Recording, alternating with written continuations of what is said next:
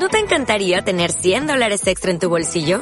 Haz que un experto bilingüe de TurboTax declare tus impuestos para el 31 de marzo y obtén $100 de vuelta al instante. Porque no importa cuáles hayan sido tus logros del año pasado, TurboTax hace que cuenten.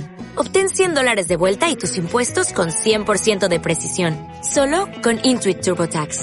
Debes declarar para el 31 de marzo. Crédito solo aplicable al costo de la presentación federal con TurboTax Full Service. Oferta sujeta a cambios o cancelación en cualquier momento. Información y entretenimiento. Plaza Radio.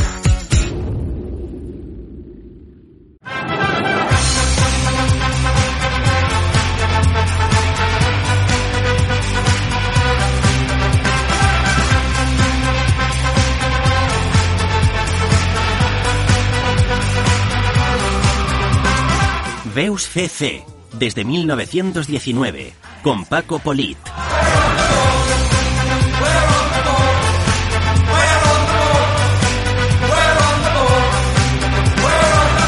¿Qué tal? Muy buenas, bienvenidos a una nueva edición de Beus FC, este programa semanal que podéis disfrutar a través de Plaza Radio, en www.plazaradio.es, también en el 101.5 de la frecuencia modulada todas las semanas y por supuesto en todas las plataformas de podcast del mundo mundial, Apple Podcast, Google Podcast, Spotify, iVoox y la que queráis. Estamos ahora mismo en un momento complicado del año, de la temporada radiofónica, porque, como bien sabéis, al menos en la Comunidad Valenciana han aumentado el número de casos por COVID-19 y también, consecuentemente, han aumentado las restricciones para poder movernos. Con lo cual, regresamos al Beus más 2020esco, aunque estemos ya en 2021, grabando programas desde nuestro propio domicilio y aprovechando para hablar con esas personas, con esos testimonios, con esos individuos que no viven en Valencia capital ni alrededores, que viven más lejos y que nos pueden atender a través de la telellamada, videollamada o, en este caso, la llamada telefónica de toda la vida. Nos marchamos hasta Bilbao, hasta la casa, el domicilio particular del exjugador del Valencia Club de Fútbol, Jon García. Hola, Jon, muy buenas. Hola, buenas tardes a todos. ¿Cómo estás, lo primero de todo? Bien, bueno, por aquí tenemos salud, que en estos momentos yo creo que es lo más importante, ¿no? Y en ese sentido, pues perfecto. Perfecto y fenomenal, teniendo en cuenta que es un año complicado. Vamos a recordar que en el caso de Jon García, además de haber estado 5 temporadas en el Valencia Club de Fútbol entre el año 84 y el año 89, él ha seguido siempre vinculado al fútbol en este caso, aunque de una manera un tanto peculiar, porque tú, Jon, trabajas en el Athletic Club, ¿verdad? Bueno, soy autónomo, pero sí. Yo cuando acabé mi etapa en Valencia tenía 3 años de periodismo y cuando volví a Bilbao ya establecerme en Bilbao definitivamente, pues acabé los 2 años, hice periodismo y luego hice la rama publicidad y bueno, desde entonces me dedico también al marketing. Entonces conseguí la publicidad en los marcadores de Mané y el Vicente Calderón entonces, y desde entonces pues llevo la publicidad en las pantallas de Mané. ¿Estudiaste periodismo? Sí, 5 años en Leyoa y luego en la rama de publicidad también. ¿Te llamaba tanto la atención el periodismo cuando eras futbolista profesional? Bueno, sí, me llamaba. Bueno, empecé periodismo cuando estaba jugando en el Sestao. Pues todavía no pensaba yo que me iba a dedicar profesionalmente al fútbol. De hecho, los 3 años primeros en Leyoa, en la facultad de periodismo, fueron los 3 años que estuve en Sestao. Tuve la suerte, la gran suerte, se fijó el Valencia en mí el último año en el Sestao y de eso, por eso fui a Valencia. En Valencia no había facultad entonces y no pude seguir en la carrera por ese motivo. Es una cosa muy curiosa que luego posteriormente gente que se ha dedicado al fútbol acabe siendo periodista, aunque yo siempre estoy muy contento de que haya más gente que se sume a nuestra maravillosa comunidad. Tú ya llevas muchos años también involucrado, como decías antes, en esos videomarcadores, en esa publicidad que hay en el Athletic Club de Bilbao.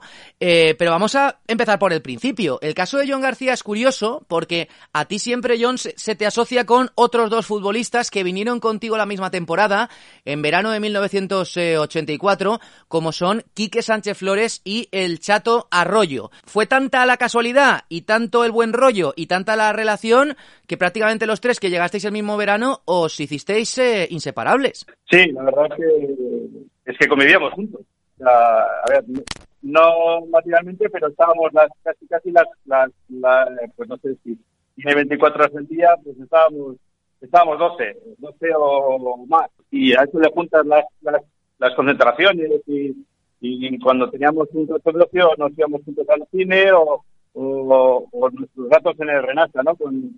También con muchos otros compañeros del equipo. Vamos a recordar en el caso de Jon que efectivamente tú venías de la cantera del Athletic Club, eras un delantero que tenía pues mucho gol, teniendo en cuenta que eras muy joven, con 22 años apenas, y con Mané en el Sestao te cascaste 18 goles en 36 partidos, prácticamente a gol cada dos partidos, que es el momento en el que es el Valencia el que se fija en ti. Mané, que es un clásico de los banquillos, a quien conocemos además aquí en la Comunidad Valenciana muy bien, porque ha pasado por el Levante, Unión Deportiva, por ejemplo, en un par de ocasiones, y que fue tu, digamos, no primer entrenador, pero sí uno de los entrenadores que más importancia tuvo en el Sestao, en esa temporada 83-84 en la que la rompiste y destacaste muchísimo por tus goles. Sí, la verdad es que con Mané hice 2 años muy buenos en el Sestao, sobre todo el segundo, me dio mucha confianza, después en un puesto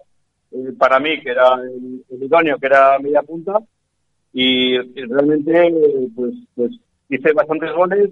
Quiero recordar que quedé por delante de entonces Lotina, que hoy es entrenador también. Él está jugando en el Logroñés. Y sí, la verdad es que estuve muy muy contento, muy a gusto en ese equipo, en ese estado. Y de ahí que creo que bueno, en Valencia necesitaba gente. Estaba en épocas flacas, por así decirlo, a nivel económico. Y bueno, se fijó en mí y yo encantado de aterrizar en Valencia, además con esos dos cracks que hayas mencionado antes, ¿no? Carlos Arroyo y Quique Flores. Tú llegabas en un verano en el que, bueno, venía el club entero la temporada anterior de haberse llevado un susto morrocotudo. Como bien sabes, en la temporada 83 el Valencia se salva en la última jornada, no en el último minuto, pero sí en el último partido, con aquel gol de cabeza de Tendillo. Tú en la distancia veías también precisamente cómo el Valencia en los últimos años, desde que había ganado la Recopa en el año 80, iba bajando poco a poco de nivel, y de esa necesidad, por ejemplo, surgieron casos como los de Arroyo, de Quique, del Pegaso y demás, y en tu caso del Sestao, que yo no sé, ese scouting que te hicieron, no sé cómo fue ese primer momento en el que te llega un interés por parte del Valencia diciendo, mira, es que el Valencia está interesado en ti, ¿qué te parecería la posibilidad de irte para allá? ¿Cómo fue ese primer momento? Bueno, también te quiero contar una anécdota que bueno, siempre estaba ahí y nunca la he contado, ¿no? Porque estaba entonces el entrenador Koldo Aguirre en el Valencia, cuando sí, el Valencia se salva, con el gol de Tendillo, y el Athletic era campeón en Las Palmas, con el 1-5, ¿no? Al perder el Madrid en Valencia. Pues Koldo Aguirre fue mi primer entrenador en el Sama, o sea, vaya. En infantiles. O sea, que fíjate las casualidades, ¿no? Que al final dices, yo ya cuando llego a Valencia, ya Koldo Aguirre se marcha, y el primer entrenador que tuve ahí es Roberto Giner, del que también guardo un grandísimo recuerdo. En el caso de Koldo Aguirre, además, que llegó en una temporada muy delicada para el Valencia, en un momento de necesidad, fruto de esa necesidad, lo que hemos dicho. No había ni un duro, vosotros también lo visteis en primera persona, lo vivisteis en primera persona, porque entre otras cosas fueron años de ventas de varios jugadores importantes en el equipo, y vosotros teníais que ver como algunos compañeros se marchaban, no forzados, pero sí con esa necesidad por parte del club, literalmente para que el resto pudierais cobrar. Sí, efectivamente. El primer año, bueno, si yo llegué en agosto, pues imagínate, yo creo que hasta diciembre, creo que fue Vicente Alegre, que nos adelantó parte de nuestra nómina, bueno, porque a los que estábamos siempre de fuera, teníamos que pagar alquiler. Yo, para que te hagas una idea, debía al carnicero, el alquiler del piso, pedía dinero en casa a mi padre aquí en Bilbao, y realmente no se lo creían que un equipo como el Valencia que atravesase estas penurias económicas, ¿no? Ese pago de parte de las fichas, yo supongo que con el paso de los años sería incluso más complicado. Vamos a recordar que en tu primera temporada juegas bastante, de hecho, 30 partidos con el equipo en ese año 84-85, posteriormente ya en la segunda no te dieron apenas bola. Pero también es verdad que fue un año muy complicado, con muchos cambios, con una situación económica que, recordemos, el Valencia venía arrastrando los problemas financieros desde que hizo la reforma para el estadio de Mestalla, antiguo Luis Casanova, por el Mundial 82, como ya hemos contado en alguno de estos programas de Beus FC, lo hicimos por ejemplo con el hijo de Ramos Costa. La FIFA tenía que haber pagado prácticamente toda la totalidad de esas obras, no lo hizo, al club llegaron apenas 4 monedas y es el Valencia el que se encontró de repente con un agujero económico que en temporadas sucesivas pues tenía que enjugar de alguna manera. El agujero seguía ahí y para sobrevivir se iba vendiendo futbolistas. No plantamos en el año 85-86 y Jon, empezáis a perder y el equipo acaba descendiendo. Sí, creo que fue Oscar Rubén Valdés el que cogió el equipo. Bueno, yo me habían operado de pubis, creo que fue en mayo o abril, tuve una operación de pubis junto con Ángel Castellanos. Me costó un poquito entrar en el equipo, la pretemporada no la hice muy bien y en octubre vino al Málaga y acepté la opción de ir a Málaga. Yo, para mí, creo que fue genial porque en Málaga me recibieron con los brazos abiertos.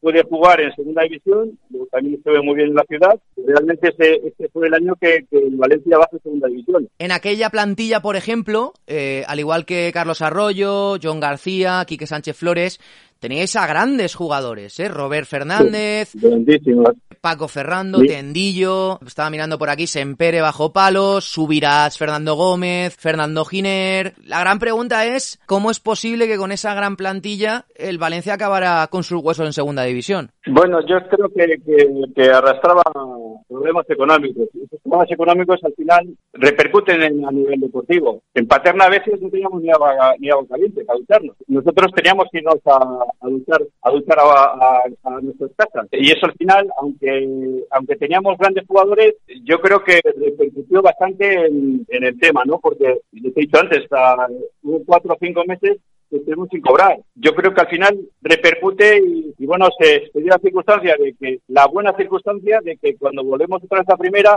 es cuando resurge otra vez el equipo y junto con la afición hizo una gran campaña y menos mal que se volvió a primera división en el primer año que se estuvo en segunda, porque si seguramente hubiésemos estado otro año más en segunda división, creo que el Valencia no hubiese podido sobrevivir de esa forma. Apenas hemos hablado de la figura de Vicente Tormo, del presidente que en aquella temporada estaba al frente de la entidad, el doctor Vicente Tormo.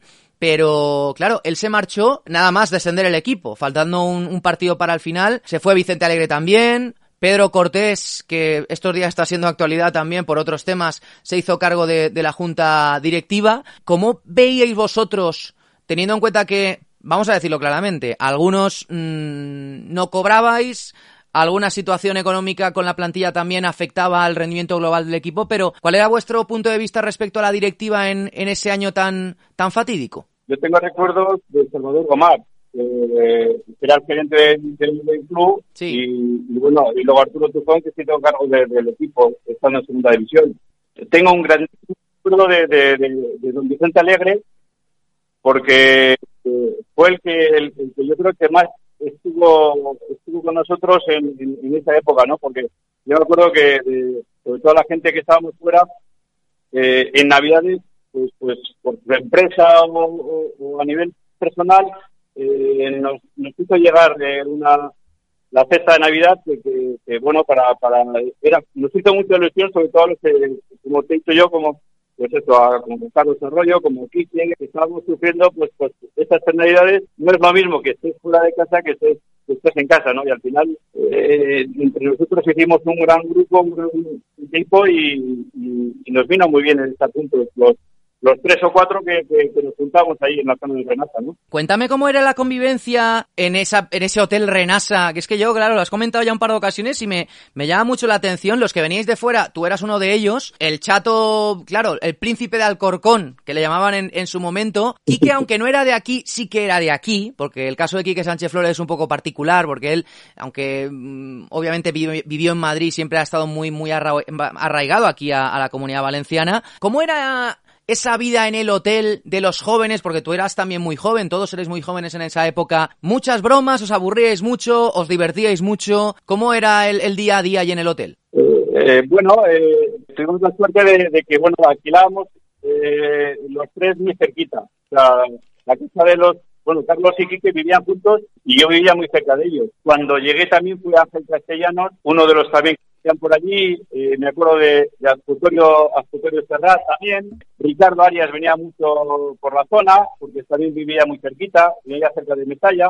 Yo recuerdo mucho, también en la época con Alfredo Di Stéfano y Jesús Paredes, que venían mucho por el Renasa porque solían potear por ahí, tomar unos vinos, el típico whisky con Coca-Cola que le gustaba a Alfredo, y la verdad es que hacíamos un grupo muy bueno porque también se apuntaban allí Pedro Alcañiz, Nando, Coro, solíamos jugar a los dados, pues eso, al mentiroso, y el que los dos últimos éramos 5 o 6 y los dos últimos solían pagar la ronda, ¿no? Y la verdad es que eran muy buenos tiempos y paliamos la falta un poquito del no poder salir de aquel sitio a la unión que hicimos, ¿no? Y eso se notaba en el campo y se notaba fuera, ¿no? La amistad que teníamos fuera se notaba luego dentro del campo, en los partidos, en los entrenamientos. La verdad es que hicimos un grupo muy, muy, muy homogéneo, muy compacto y nos lo pasamos muy bien, la verdad. Ese grupo de chavales jóvenes se tuvo que encontrar de frente con una situación dramática en lo deportivo. Antes de hablar de la parte bonita que fue precisamente la escalada de vuelta a Primera División, he de preguntarte sí o sí por el día después. El día después de confirmar el descenso de categoría, que si no recuerdo mal creo que fue en Barcelona, aunque ya la cosa estaba bastante vista para sentencia, ¿con qué ciudad os encontrasteis? Porque tú, por ejemplo, venías de fuera, venías de Sestao, eres de Bilbao, no sabías tanto porque ya llevabas 2-3 años aquí, ya lo conocías, pero claro, no conoces intrínsecamente cómo vive el valencianista a su equipo. Después del descenso a Segunda División, ¿te sorprendió la reacción de la afición, por ejemplo, apoyando más que nunca al equipo, batiendo el récord de socios ese verano? ¿Se vendió a Robert Fernández, lo hemos dicho antes, para poder pagar esas nóminas o esas deudas que había con la plantilla? ¿Te llamó la atención cómo reaccionó el valencianismo quizá en su peor momento en 100 años? Sí, sí me sorprendió gratamente porque la verdad es que en Primera División, cuando estábamos en el descenso, la gente no acudía como acudió en Segunda División.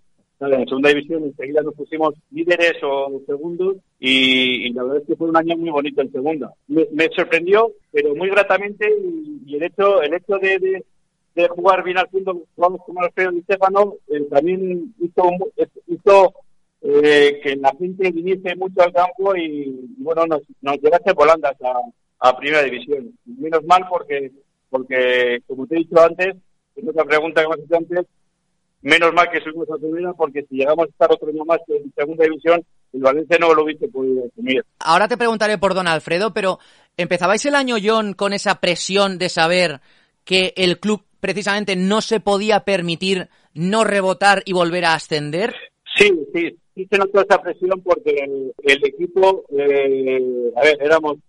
éramos favoritos en el ascenso, y cuando tú eres favorito al ascenso, todos los rivales venían a Mestalla a querer mordernos. Y de hecho, hubo una época de 2 o 3 partidos que los filiales del Barcelona, del Athletic Bilbao y del Real Madrid, creo que 2 o 3 filiales que nos ganaron en Mestalla.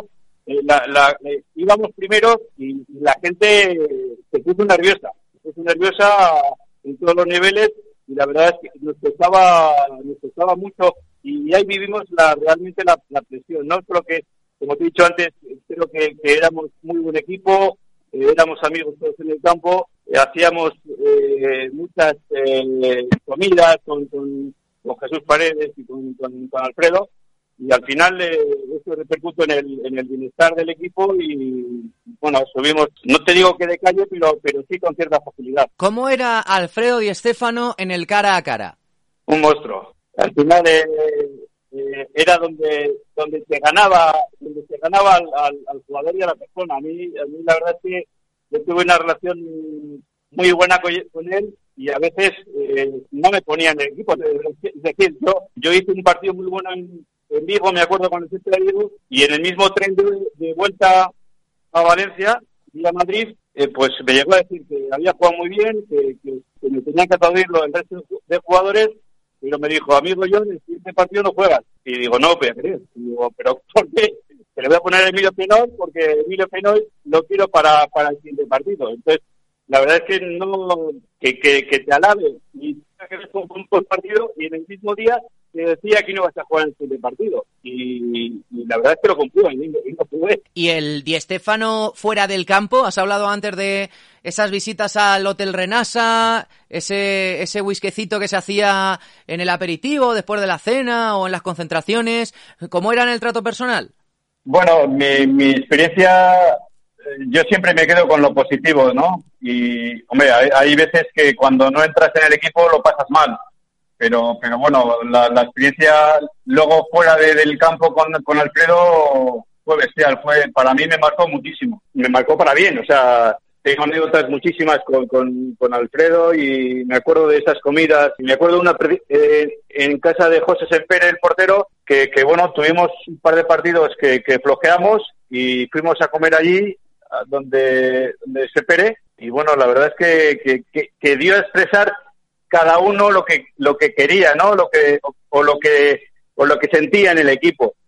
Y cuando le llegó el turno a Sánchez Torres, él hizo ver como que el holandés pues que estaba a disgusto en el equipo, que tal, no sé qué, y Alfredo me acuerdo que le dijo: "Usted tiene un problema.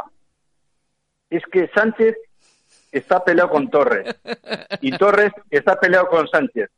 Entonces, el día que se junten los dos, va a ser un jugador magnífico, porque usted tiene desborde, tiene facultades, puede hacer goles, pero ya le digo, tiene un problema, que Sánchez está peleado con Torres". Claro, los demás estábamos, yo estaba por el suelo tirándome de la risa. O sea, claro, y es que hay otra también, que bueno, que había bebido varios vasos de Coca-Cola con ese misterio que le echaba Coca-Cola, a la Coca-Cola con misterio, sí. Y en Candás una vez pues le pidió permiso a Ricardo Arias, que era el capitán, a ver si podía ir a una cena con una peña de madridista que había en Asturias, y le dijo, bueno, Ricardo le dijo: "Mister, usted haga lo que quiera, que yo es mayorcito". Y dice: "Ah, pues entonces me voy a quedar con vosotros". Joder, se quedó con nosotros, se explayó bien y se fue metiendo pues mesa con mesa. Estábamos cenando y pues se metía pues con todos los jugadores, y la verdad es que fue muy gracioso porque que a cada uno le fui diciendo lo que él pensaba. Fue muy, muy, muy gracioso porque me acuerdo que con Sisto, el difunto Sisto, con Boro, con Quique Flores, joder, es que fue bestial. Yo me acuerdo de esa cena como lo más bonito que recuerdo yo del Valencia, porque fue don Alfredo Di Stéfano en acción y en su salsa. A mí me cuenta un pajarito que, por ejemplo, una vez a ti estabas ahí bebiéndote un refresco tranquilamente y te vino a darte un consejo de cómo se beben los refrescos. Sí, no, la verdad es que quería que le echase un poquito de whisky. No sé, la verdad no sé qué whisky era. ¿Estabas bebiendo una Coca-Cola o una Cas? O... Yo tengo otra también muy buena, porque un día me vio así triste en el Hotel Renasa y me dijo: "Che, señor, ¿qué...?". Claro, él pensaba que cuando le dijeron que había un delantero centro del norte de Bilbao, que era de 1,90 y que las metía todas de cabeza. Y claro, me vio a mí y me dice: "Joder, ¿usted es el vasco?". Entonces, claro, me vio triste y me dijo: "¿Y a usted qué le falta para ser feliz aquí en el Valencia?". Y yo le dije: "Bueno, pues que tenga confianza con usted". Yo la verdad es que me ha puesto poco, y entonces me dice: "¿Usted piensa que si le doy un partido íbamos a Cartagena a jugar, ¿eh? ¿Te acuerdas de aquel campo de tierra en segunda división?". Sí. Porque Sánchez Torres, este que te conté antes, el holandés, pues se escaqueó y no quería ir, o se hizo lesionado, o algo pasó de eso, ¿no? Y entonces, claro, quería ponerme a mí ya. Y entonces le dije yo: "Oye, Alfredo, es que, joder, Cartagena, tal, no sé qué, ¿no me da un par de partidos más?". Me dice: "¿Cuántos quieres?". Digo: "Hombre, pues yo creo que si me da 5, le voy a responder". Era el Celta de Vigo, me acuerdo que el Aldepor, no sé si venía también el Bilbao Athletic. Total, que en esos 4 o 5 partidos me puso titular, le demostré que podía jugar y me quedé hasta el final de temporada. Sí, o sea, al final, que dices, joder, le eché un poquito cara en el vis-a-vis este con Alfredo, y bueno, como te he dicho antes, pude renovar otros 2 años más con el equipo. Sí, porque estaba mirando algunas de las estadísticas de aquella plantilla. Por cierto, has hablado hace un momentín de Ricardo Arias. Hay que destacar también algo que lo hemos comentado en alguna ocasión, y es que los veteranos de aquella plantilla Algunos se marcharon, hemos hablado de Robert, hemos hablado también de Tendillo, que nos renovó, que se fue al Real Madrid sin una contraprestación económica, pero por ejemplo, Ricardo Arias se queda y además ha dicho en más de una ocasión que él tenía la obligación moral de quedarse en el equipo para volver a subirlo a Primera División, pero no fue el único, porque por ejemplo Subirás, que era un auténtico maestro del centro del campo, también un jugador veterano ya, talludito, que ya tenía su trayectoria detrás, fueron los dos principales baluartes en ese nivel, ¿no?, de veteranía, de que los más jóvenes veíais un poco en ellos a gente de la casa, valenciana, valencianista, y que fueron, al igual que el resto de la plantilla, los encargados de tirar del carro. Sí, por supuesto. Guardo un grandísimo recuerdo de los dos. Con los dos nos solemos felicitar el año. La verdad es que si he ido alguna vez allí con Subirás, he estado hablando, con Ricardo también. Ricardo para mí fue mi hermano mayor, porque cuando llegué al Valencia, yo, no sé si acordáis, tuve la muerte de mi hijo y la verdad es que él y su mujer se portaron muy bien conmigo y con mi mujer, y la verdad es que fue para mí una ayuda muy buena y eso lo guardo de por vida. Para mí fue lo máximo. Ricardo Arias era así y conjuntaba la veteranía, pero en aquel entonces también todavía le quedaban años de fútbol. Subi, ¿qué te voy a decir de Subi?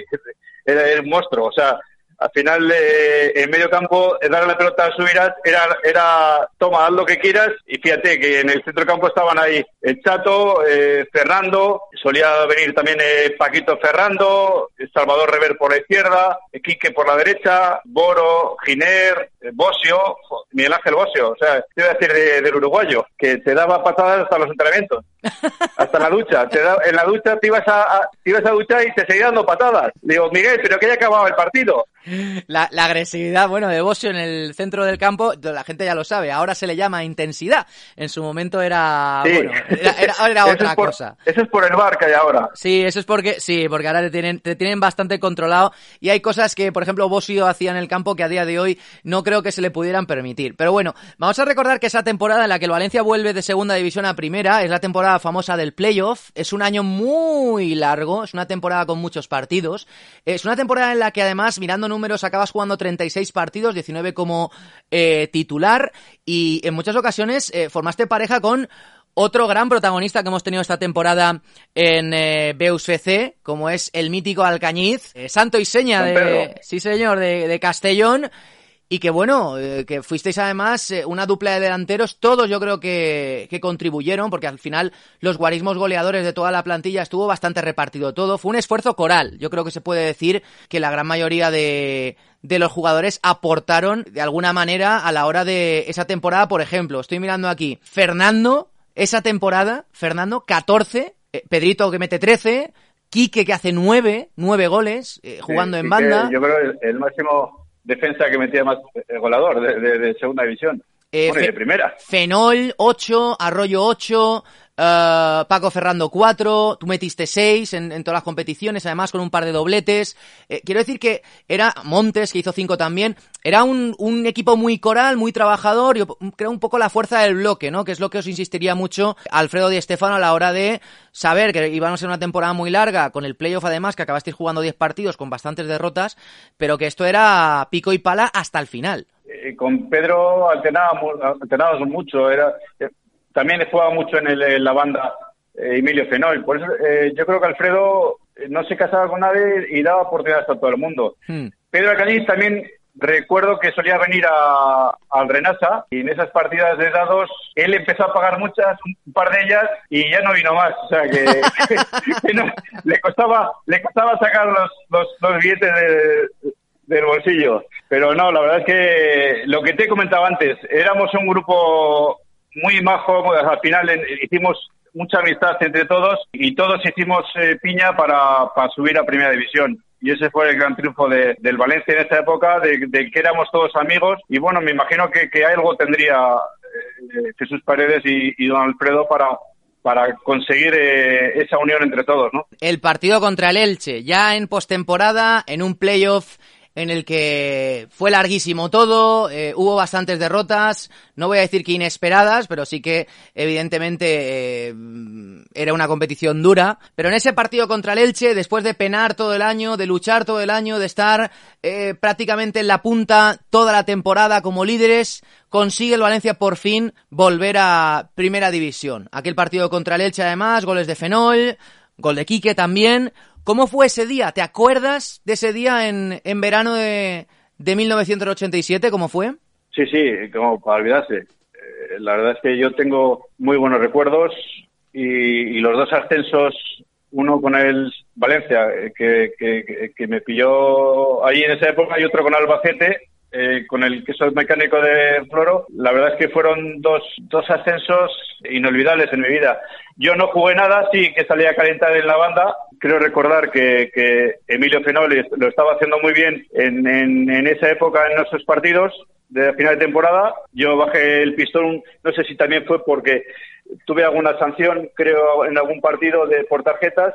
Entonces, ahí el que perdías un partido, o sea, el puesto, luego ya no lo recuperabas, porque el que salía lo hacía mejor, por lo menos igual o mejor, y al final era nadie se quería perder nada, y yo recuerdo aquello como algo inolvidable, ¿no? Salimos al campo, nos abrazamos todos, dimos la vuelta, la gente encantadísima, y bueno, fue una sensación que ahora solamente recordarlo se me ponen los pelos de punta. Tengo un libro de aquella época, y de vez en cuando necesito un poquito de emoción y de autoestima, lo suelo leer, y bueno, al final me da alegría recordar esos tiempos, ¿no? ¿Te acuerdas de la pancarta que había en el centro de Mestalla, que luego sacaron ahí el texto que ponía? Yo lo tengo siempre muy presente porque es una foto que he visto muchas veces. Solo fue una pesadilla. Sí, era en valenciano, pero ya esa época ya dominaba bien el valenciano yo. Ya te habías acostumbrado. Y la verdad es que sí, esa pancarta recuerdo que estuvo durante varios partidos en primera en la grada. Y la verdad es que la afición también tuvo mucho que ver y nos empujó para llegar al destino final, ¿no? Porque al final esto es una unión de todo el equipo, la afición, la gente, la directiva, todo. Al final es una unión de todo para que todo vaya a buen puerto. No te he preguntado, pero para que el Valencia consiguiera regresar a Primera División, hemos comentado el trabajo de la plantilla, hemos comentado el trabajo de Alfredo Di Stéfano y el cuerpo técnico, hemos comentado el empuje de la afición, no hemos comentado la figura de la directiva. Hubo un cambio de presidente, se hizo cargo en verano del 86, después del descenso, don Arturo Tufón. Y desde el principio parece que también le pegó la vuelta como un calcetín a la gestión del club a la hora, por ejemplo, de pagar las deudas, de no deberle dinero a nadie y de tener al día, o al menos intentarlo, los pagos a la plantilla. Sí, yo te digo una cosa.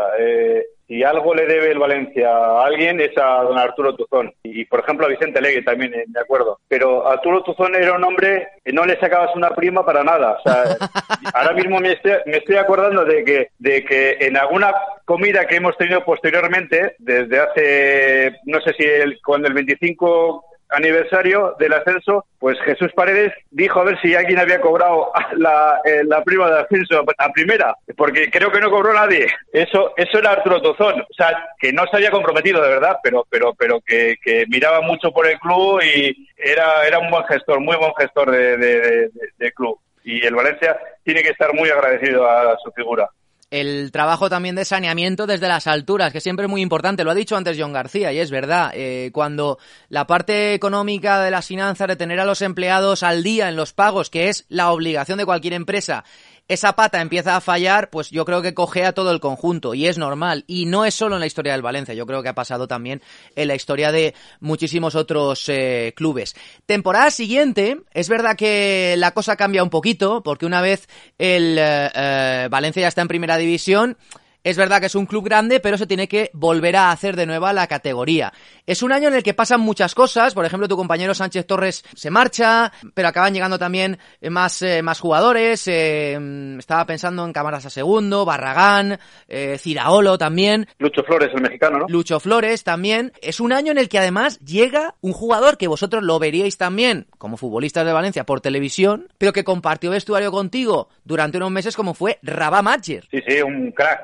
Y bueno, yo recuerdo que no sé quién dijo, a ver quién sabía algo de francés, para poner en la habitación con él. Y yo levanté la mano y dije, y bueno, era mi compañero de habitación. Bueno, ¿y cómo era? Yo me acuerdo de él que era especial, o sea, era un jugador explosivo, tuvo muchas lesiones debido a esa musculatura que tenía. Era rapidísimo, pero yo sí tengo... A ver, igual como persona dejaba algo que desear, ¿no? O sea, no era... Estabas acostumbrado al Chato, a la familiaridad, Quique, claro. A Fernando, sí. Claro, y viene un jugador marroquí o argelino, no sé dónde era. Argelino.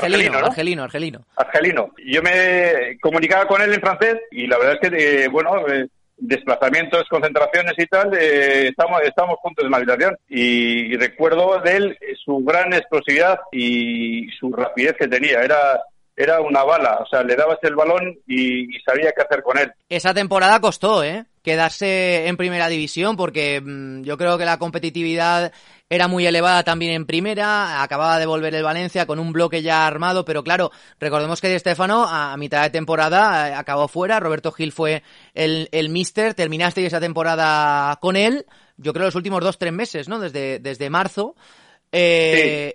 Pero al final acabasteis 14º y con el equipo otra vez en primera división, tú disfrutando además de ese contrato extra que te habías ganado la temporada anterior. Sí, con Alfredo, los 2 años que había renovado. De hecho, bueno, con Roberto Gil empezamos y con Roberto Gil acabamos. Luego creo recordar que vino Víctor Espárrago. Sí, correcto. Que fue en la última temporada de Jon García como futbolista del Valencia. Sí, una temporada sí. En la que estoy mirando aquí los datos. Bueno, no me acuerdo muy bien de ese año. La verdad es que cuando no te va bien, lo tratas de olvidar. Yo, Víctor Espárrago como una persona demasiado, no sé... igual quería llevar el grupo como en régimen militar, ¿no? Me acuerdo que tenía un preparador físico muy bueno, Modesto Turren, que nos metió unas palizas que te cagabas. Sí, la verdad es que yo no aporté mucho de inicio al equipo, pero bueno, cuando me ponía estaba perfecto porque físicamente estábamos muy bien y... La verdad es que jugué poquito, No, jugaste poco. Los partidos, pero jugué poquito y me acuerdo de un partido con el Barcelona en Mestalla, que creo que fue mi último y fue mi expulsión. Sacaron tarjeta roja, o sea, primero fue una tarjeta amarilla por una entrada, creo recordar que era Luis Milla, y luego la segunda se escapaba este lateral derecho que había el brasileño Aloisio. El primer fin de semana que dijeron que todas las manos eran tarjeta. Bueno, pues se me escapó por arriba el balón, le di así como de que no quería que le llegase a Aloisio, le di con la mano y enseguida me di cuenta, ahí va la que acabo de hacer. Y entonces vino, creo que era Andújar Aliver el árbitro, y le dijo, no, por favor, que es la segunda, no. Lo siento, Toyón, y la verdad es que la entrada de mi sitio en el campo hasta el vestuario, que me acuerdo que la gente me silbó cuando llegué al vestuario, rompí a llorar y bueno, no volví a jugar más en el Valencia. Esa fue mi últimos minutos en el Valencia y lo recuerdo como, o sea, ahora a frío, ¿no? Pero la verdad es que hubo que pasar el trago. Con el Barcelona creo que Terry Venables, empatamos a 1, creo que metió Vaquero, y además que 2 minutos antes de eso tuve una ocasión de que me hicieron un penalti tremendo, creo que fue Aresanco, y de haber podido meter el 2-1 al que te expulsen de Mestalla, o sea, para mí fue, o sea, pasas del negro al blanco en cuestión de segundos, ¿no? Y fue a veces coincidencias que tiene la vida que dices, joder, que si igual metes ese gol, le ganas al Barcelona y no sé, podías haber continuado un poquito más mi etapa en el Valencia, ¿no? El árbitro que te expulsó, porque estaba mirándolo aquí, en cuanto lo has dicho, digo, voy a averiguar el dato, Valdés Sánchez, en ese partido en Mestalla. Valencia 1, Barça 1. Más referencia de Andújar Oliver. Pero... Bueno, Valdés Sánchez fue el árbitro que te tiró a la calle y que, como has dicho, supuso un poco el punto y final a tu carrera en el Valencia. Ese verano, a los pocos partidos, cuando terminó la temporada, acabaste volviendo a Sestao, en este caso al Sestao River, ¿no? Tengo entendido. Sí. Y claro, ya ahí pues un poco volviste, ¿no?, a tu tierra, a tu dinámica, delantero bilbaíno que mide menos de 1,80 m, que Di Stéfano no estaba acostumbrado a ese tipo de cosas.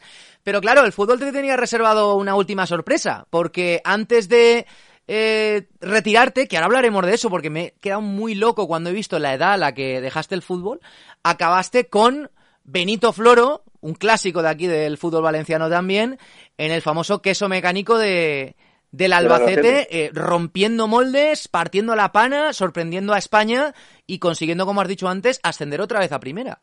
Sí, la verdad es que también fue unos meses, un año muy bonito, porque yo hacía como...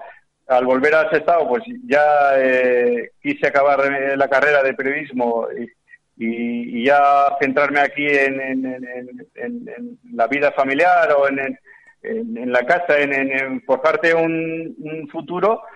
Y resulta que bueno, Benito Floro me conocía de mi época en el Valencia. Yo hice el primer curso de juvenil de entrenador. Hice allí en la escuela valenciana, la Asociación Valenciana, y me acuerdo que Benito daba clase de táctica y estrategia. De táctica, sí. Táctica y estrategia. Fíjate, Benito Floro daba táctica y estrategia, ¿eh? Pues la verdad es que me ponía a mí para explicar la práctica en los ensayos, en los campos, pues solía tirar yo las faltas, tal, no sé qué, y bueno, la verdad es que conectamos muy bien, y resulta que cuando él se hace ya famoso en el Olympic de Játiva, creo que en el Gandía, y luego ya cogió el Albacete en tercera división, luego lo sube a segunda B, de segunda B a segunda A, y bueno, y en segunda A tengo una llamada de él porque le hacía falta gente, porque sabía lesionado arriba a algún jugador importante, y ahí aterricé en el Albacete y la verdad es que jugando al fútbol de maravilla y bueno, la verdad es que fue también muy emocionante y muy bonito el volver a coincidir con un crack como era Floro, ¿no? Benito. Rompisteis muchas quinielas en ese ascenso y lo que te decía antes, sorprendisteis al fútbol español. Yo recuerdo todavía la movida aquella con los saques de banda, ¿te acuerdas? Que todo el mundo hablaba de la gran revolución también. Los saques de banda de repente empezaron a tener mucho más sentido porque podías generar una ocasión de peligro rapidísima desde allí y prácticamente hasta que llegó Benito Floro nadie los había aprovechado. Bueno, te puedo decir que metíamos muchas horas en el Carlos Belmonte. Entrenando, ¿no? O sea... Entrenando, nos daba hojas para el día siguiente lo que teníamos que hacer para la estrategia. Yo eso no lo he visto a nadie. Benito fue el precursor el primero que trajo un psicólogo al fútbol. La verdad es que, claro, también tienes que tener jugadores especialistas en eso, ¿no? Sí. Y ahí en el Albacete estaba uno que era José Luis Salazar, el uruguayo, sí. Que sacaba... ¿Cómo le pegaba también? Donde querías. Ponía la bola desde la banda con la mano donde quería en el punto de penalti y luego le pegaba de escándalo desde lejos. Tenía un pepino, un cañón en la pierna. A ver, igual, por ejemplo, el golpeo más fuerte, contundente que he visto yo ha sido el de Koeman, el de Ronald Koeman. O aquí en Bilbao el de Agustín Guisasola, que eso igual ni lo habéis conocido, pero a nivel de potencia y calidad y ponerla donde quería era de José Luis Salazar, porque sabíamos cuando sacaba un córner levantaba la mano o se arrascaba el tobillo, se tocaba la pierna, la rodilla, sabíamos dónde iba esa pelota y ahí hacíamos arrastres, hacíamos pantallas, el balón donde tenía que llegar y la metíamos de cabeza con el culo o con el pie y al final ese fue el gran éxito de Benito Floro en el Albacete. Además fue prácticamente el final final de tu trayectoria futbolística, porque no recuerdo si estuviste más de una temporada allí en Albacete, pero luego volviste al Bermeo y de ahí retirado con una edad muy temprana, así fue con 30 y pocos, ¿no? Sí, no, me retiré creo que en el Zamudio, en regional, un campo que había de hierba, pero sí, bueno, mi época en el Albacete fue muy cortita porque tuve que volver a Sestao. A ver, en el Sestao había hecho 5 años de contrato y el primero o el segundo, no me acuerdo muy bien, Blas Tierreta no quiso contar conmigo y entonces fue cuando me fui al Bermeo y de ahí me fui al Albacete, sí, porque empecé a meter goles en el Bermeo y bueno, en el Albacete Floro me recogió. Pero tenía una cláusula en el contrato que si Blas Tierreta se marchaba del equipo yo tenía que volver. Entonces, a que la gente que estuvieran... El Albacete subía a Primera División y yo estaba negociando con Rafa Candel para otro año más y fue cuando me llamó mi hermano de Bilbao y me dijo que Blas Tierreta se marchaba a Lezama. Sí. Entonces yo tuve que volver por contrato al Sestao, porque el Sestao sí que me quería. Y bueno, acabé los 2 años en el Sestao y luego de ahí al Zamudio y ahí acabé mi época en fútbol. Y luego te meneaste bastante por el fútbol regional vasco, estuviste en varios equipos, pero ya entiendo como técnico, como entrenador, como asistente, ¿no? Sí. Realmente, bueno, yo el primer año, como te he dicho, te lo hice en Valencia de entrenador juvenil con Floro, entre ellos de técnico de estrategia. Y luego ya el regional y el nivel 3 los hice aquí en la Federación Vizcaína. Entonces sí, luego ya empecé en el Baracaldo, me acuerdo, en juvenil, y ayudando al de segunda B. Luego estuve en Galdácano, estaba en Gernika varias fases, hasta que este año he vuelto otra vez a Gernika. Tengo el filial que está en División de Honor. Estoy entrando ahora al filial de Gernika.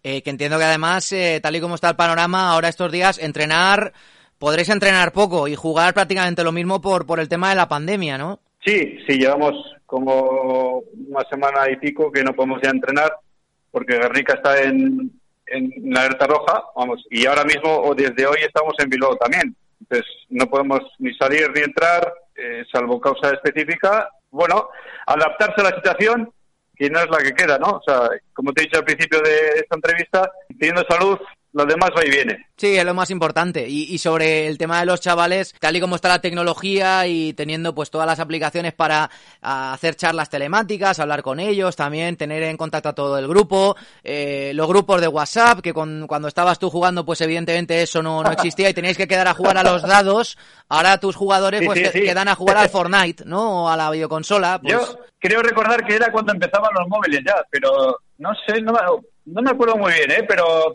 yo no sé si en Valencia teníamos ya móviles, yo creo que no, ¿eh? No, en Valencia no había móviles, seguro, en esos años seguro que no. Fíjate la diferencia, sí, y la verdad es que yo estaba muy ilusionado este año con el equipo porque han venido 3 o 4 franceses a nuestro equipo, chavales jóvenes, para poder triunfar en el fútbol y teníamos mucha ilusión en el equipo, en la competición.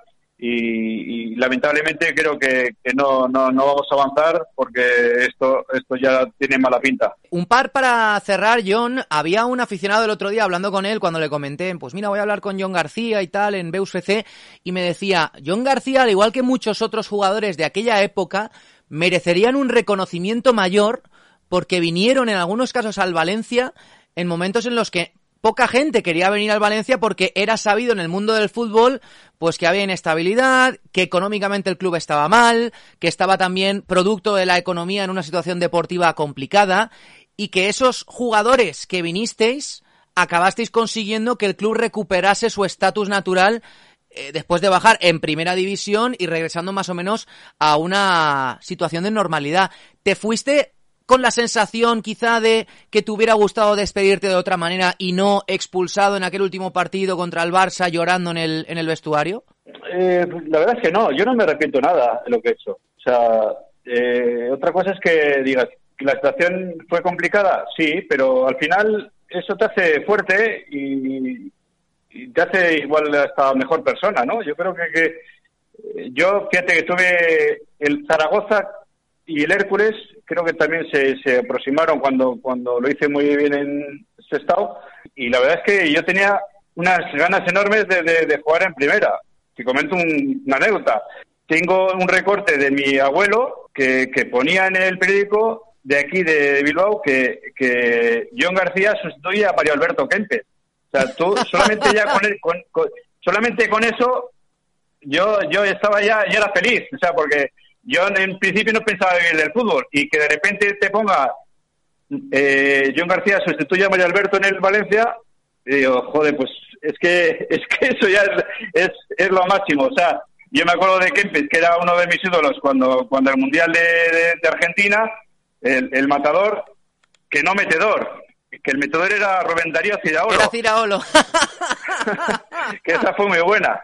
Esa, no sé si te la habrá comentado ya. Nos la ha contado, fíjate, sí, ¿no? No le hemos hecho todavía, es amigo del programa, pero a Ciraolo no le hemos hecho todavía el programa de Beus especial, porque me lo estoy guardando para un día que él se encuentre un poquito mejor y esté la situación también mejor a nivel sanitario, pero la de metedor y llegador, maravillosa, ¿eh? Es que fue muy buena cuando Ciraolo vino al vestuario y al día siguiente les presentaron y vimos en la prensa, no soy matador, soy metedor. Entonces fue brutal porque las risas que hicimos en el vestuario fue, y Rubén es un chaval espectacular que dio mucho aire al vestuario, ¿no? Las risas, los chistes con él y las leches y las hostias con Miguel Bosio fueron lo mejor de aquella época.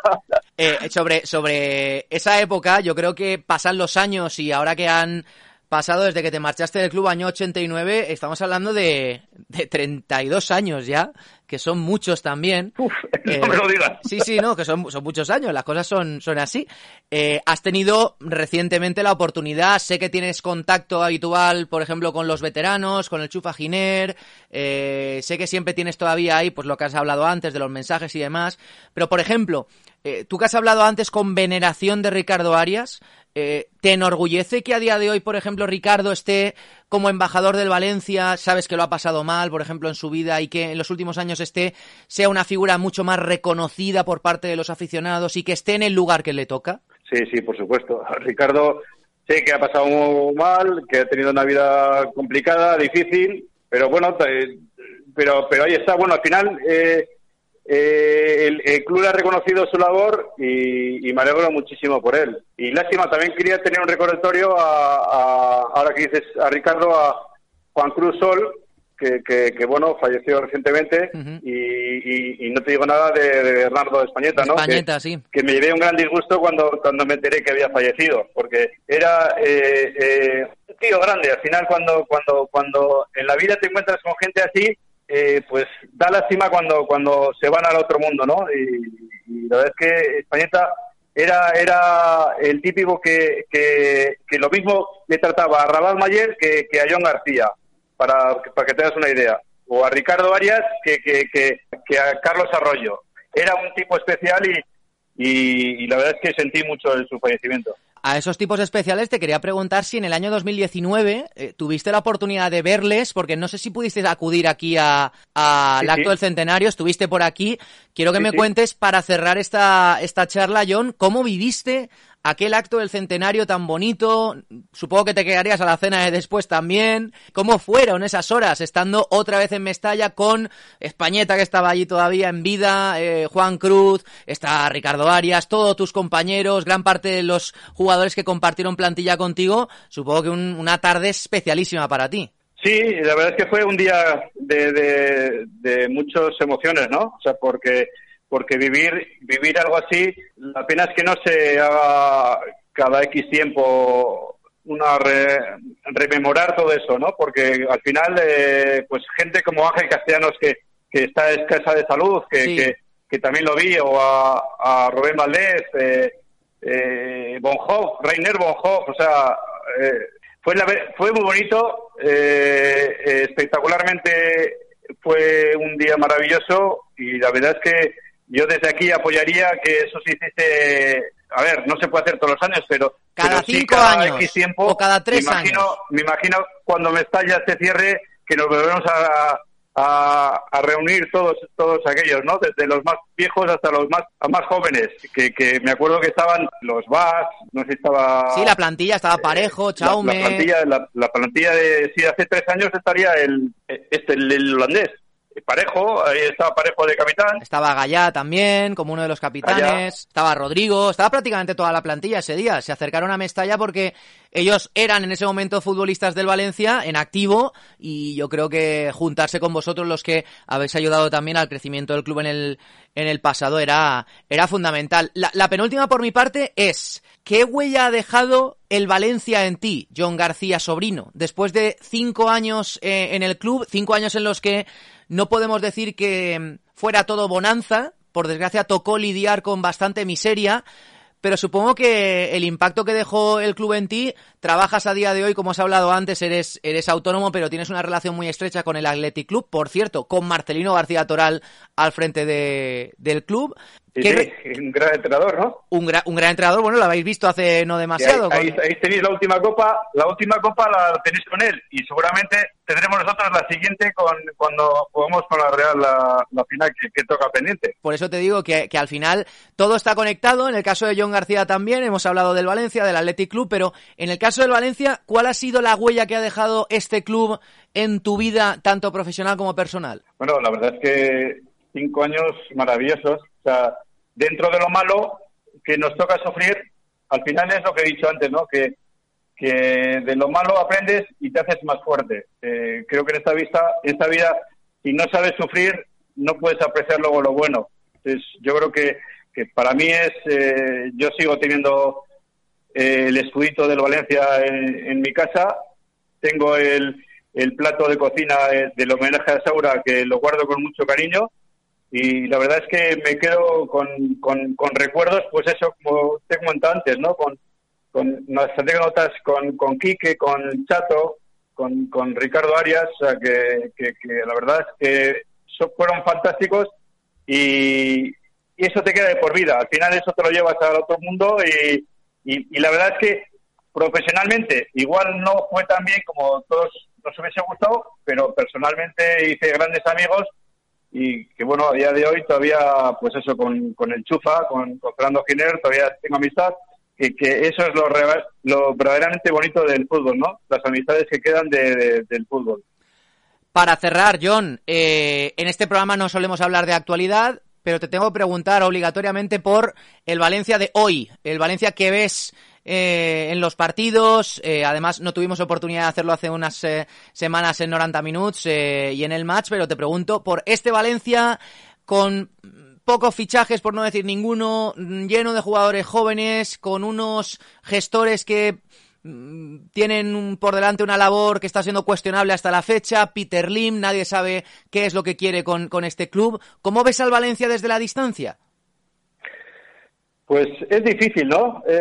Es difícil, bueno, desde la distancia lo veo un club como ahora un equipo de cantera, o sea, al final un club de cantera que se tiene que beneficiar de lo que hace el filial, porque al final es lo que queda. Cuando no hay dinero para fichar jugadores, tienes que vender los tuyos buenos y al final hipotecas al club a nivel deportivo.